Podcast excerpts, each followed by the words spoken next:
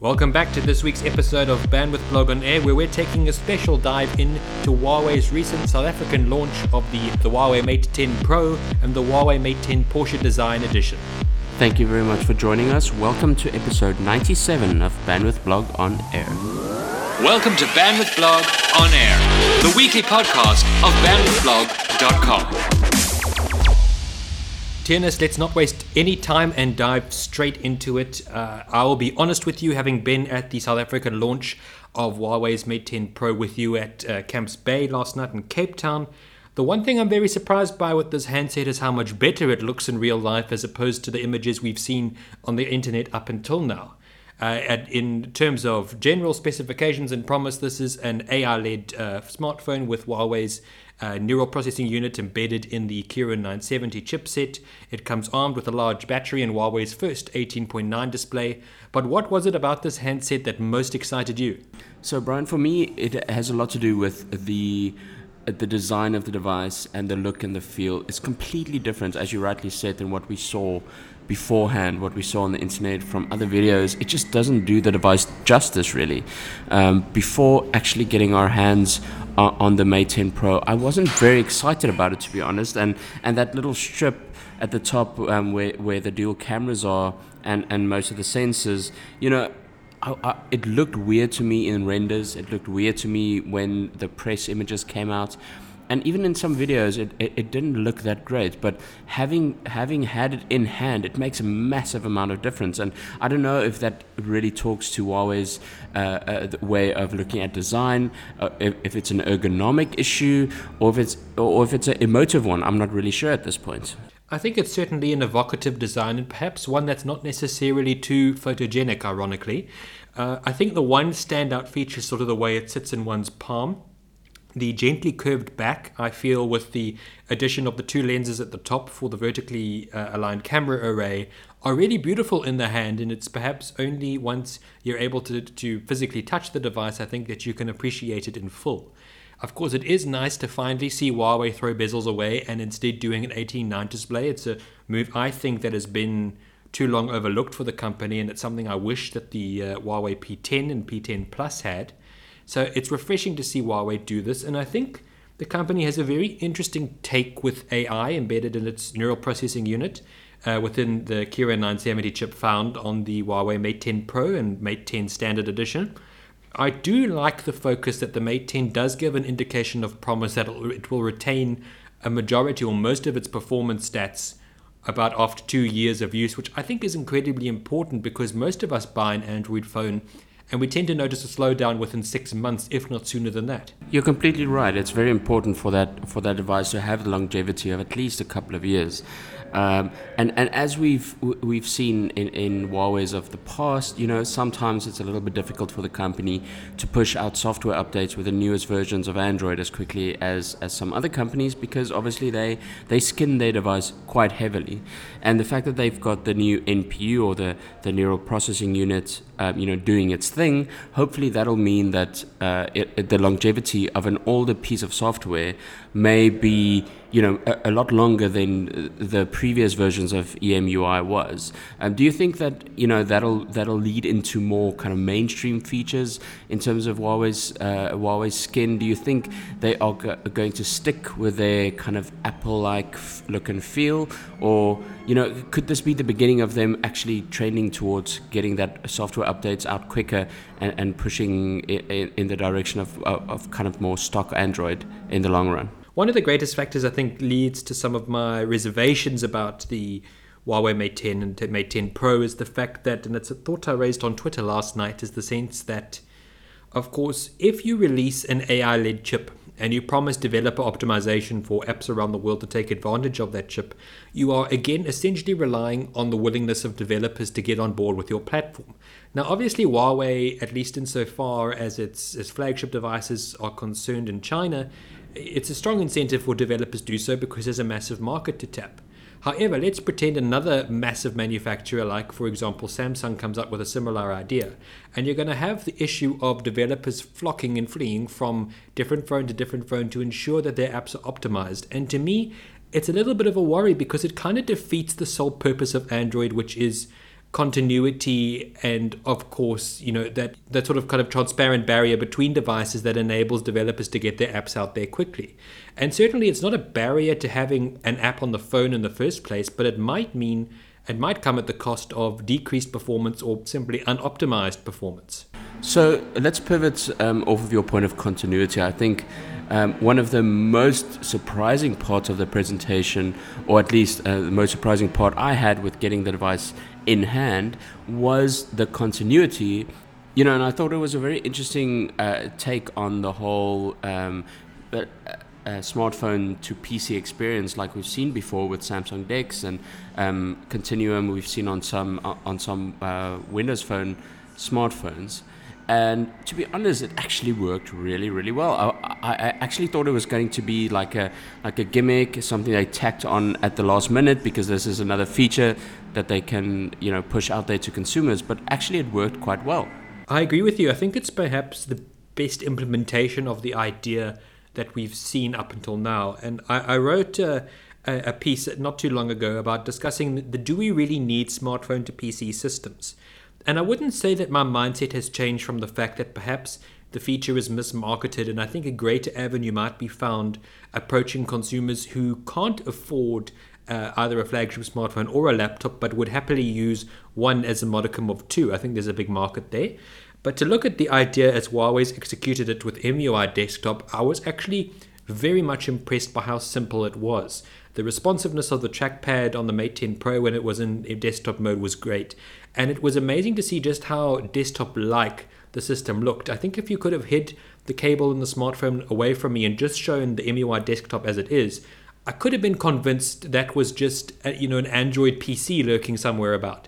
And I think that's really impressive. The other impressive thing, of course, is that you could distance the Mate 10 from what it was doing on the desktop and that you could answer a call privately and still run the desktop software. And that to me speaks to a very interesting use case that you can sort of use the device independently in two very separate modes, which I think is a very important sense you don't necessarily get with Samsung DeX or Microsoft's Continuum. No, for sure, I, I agree with you, and I think um, you know for Huawei to actually take this forward and make something of it is going to be a hell of a challenge. But I think it's something that they're prepared for. Um, just just get you know the vibe from the from the launch event is very it was very different to other launch events we've been uh, uh we've been to from from the Chinese company. I, I found it was very much uh, a statement saying. Listen, we're not we're not afraid anymore. We're not the smaller uh, player in the market. We're not going to sit back and just, you know, kind of eke out what we can. They they know that they are a really good uh, a really good player in the market, and they're doing so well in South Africa that you know it warranted this massive event for them to unveil their their latest offering, and, I, and I'm so glad to see that because previous years it was very much um, you know it was all about the the technical stuff behind the device um, and not not that much uh, about you know we we know what we're doing. We're very good at what we're doing, and that's the feeling I got, and and especially. Um, that actually then fed through right into those technical things. Something like uh, the screen mirroring, I thought was something seamless. It just works. Um, uh, the the the processing unit seems to be great, um, and uh, with their focus on machine learning in in the in the NPU, that was an interesting step to see them actually pivot that hard on a, something that's quite technical. I would agree fully. I mean, and talking further about maybe something more technical that I think will have a lot of applicability to in consumers is the neural network's uh, uh, compatibility with Huawei's Leica camera system. I mean, you know me, I'm a bit of a camera a camera fanatic, and I very much enjoyed using the Huawei P9 and P10 which I reviewed for its camera smarts. I think those are some of the finest camera smartphones on the market. And what really interested me is to see how Huawei are maybe taking a page out of Google's books and are using software to improve the performance of hardware. The demonstrations that we had on stage showed that a, a Huawei executive was able to point the phone at an object such as, you know, a, a tree or at food and uh, then the smartphone was able to tailor its settings automatically to better highlight that object. Now we may get that already in some smartphones to have a, like a preset food mode, for example, but this is, I think, the first occasion in which we've seen a neural processing engine actually recognize a kind of a device and tailor its output to produce the best kind of content possible. While we might call the LG V30 the you know the king of video, I think Huawei is quickly christening itself as the king of smart imagery if it's not too far behind the likes of Google and Apple. I think it'll take a lot for them to actually stand out in this regard. And, and it's great to see that it's something that, that they're not taking lightly and they're actually going to take the fight to the likes of Google and Apple and even Facebook with their uh, you know, with their online platform, I'm, I'm super excited to see where Huawei takes this because if, if we've just seen what they've done in the last couple of years, it's been quite impressive. So now the question is, Bryan, is this Mate 10 Pro a device that you would actually want to hang on to and use for an extended period of time? I would. Uh, fundamentally, I think I would. Like I say, my biggest reservation is probably the fact, again, it doesn't come with stock Android, and the the the nick the sort of the nooks and crannies of EMUI I've never found particularly intriguing, and I found it to be a major pullback sort of on my interest of Huawei devices when I could easily now pivot to a Samsung device or a Nokia device, both of which have iterations which are close to stock or near enough stock to please me. Uh, to, to broach on a subject that I have another serious reservation about, and I'm actually very concerned for the South African consumer at the end of the day, which I am one of, is the sense that Huawei is now the newest contender to join the ranks of producing hyper expensive smartphones. Now, that's not a bad thing when you have the likes of the Porsche Design Edition, which will appeal to a very limited market and have a very limited style sense. But when we look at pricing the standard Mate 10 Pro at 17999 at 17999 it does ring some alarm bells for me because I feel these smartphones, while they've never been particularly geared to the entry level in the market, are quickly becoming so unaffordable to the entry level user that I think we're losing the sense of how excellent mobile devices don't need to break the bank. Don't get me wrong, I, I agree with you there. I mean, it, it is way too much money, and, and no sane person should buy that device in cash. Um, I think though that you know it, it it's a it, it's very much a marketing thing where they say our, our device is that good that we can charge this amount of money for it. Um, and I agree that the, the Porsche design is you know it's a it's an iPhone 10 money, which is which is interesting in itself. Um, but then we've got uh, the normal Mate 10 Pro at, at around 18 grand, as you said, and and that is almost exactly the price point of the Note 8. So the question then is, can you equate the Mate 10 Pro with the Note 8? And um, invariably, I would say no. Uh, it's apples and oranges. It's two very, very different devices pivoting to very different consumers.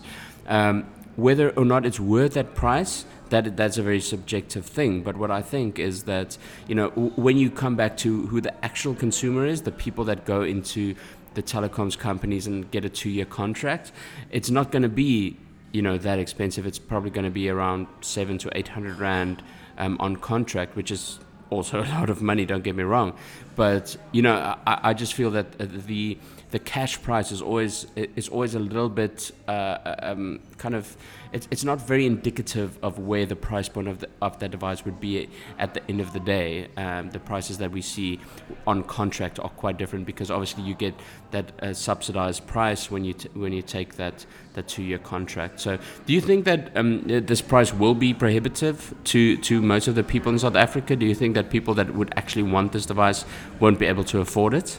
I do think so. At the end of the day, uh, you do raise an excellent point in that sometimes, in a sense, although the retail price of a device can be alarming, it's perhaps not the best indication.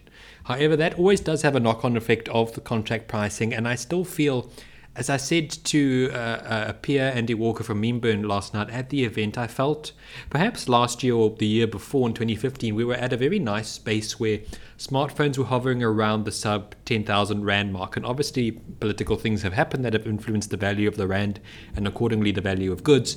But I feel that was a really apt price point for the South African market. It laddered things quite effectively. And it seems to me that where mid-range smartphones a couple of years ago were maybe hovering around the the 7,000 rand range, they have now been pushed up to the 10,000 rand range, which really starts to preclude the average consumer from more of the, some of the more exciting and accessible features on handsets. So I do feel that perhaps this is too expensive. And to refer to your analogy of comparing the Mate 10 Pro to the Galaxy Note 8, I don't think you can compare the devices. In my mind, I think the Mate 10 Pro is perhaps better suited to compete with the Galaxy S8. But holistically, in terms of price, I tend to question the price points that these manufacturers are choosing because it does worry me that being the next boom will be the AI boom from the mobile boom. I do feel it's going to leave a lot of people out in the dirt for quite a long time. Thanks very much for joining us on this episode of Bandwidth Blog on Air. Thank you very much for joining us. Come back next week for episode 98 of Bandwidth Blog on Air.